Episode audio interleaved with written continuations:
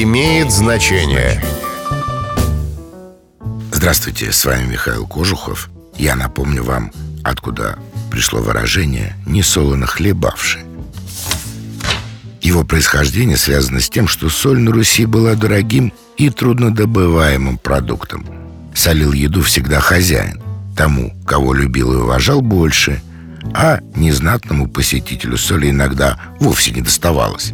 Сегодня не солоно хлебавший, значит, обманувшись в своих ожиданиях, не добившись желаемого, встретив плохой прием. Солите тарелки вашим гостям. С вами был Михаил Кожухов. До встречи.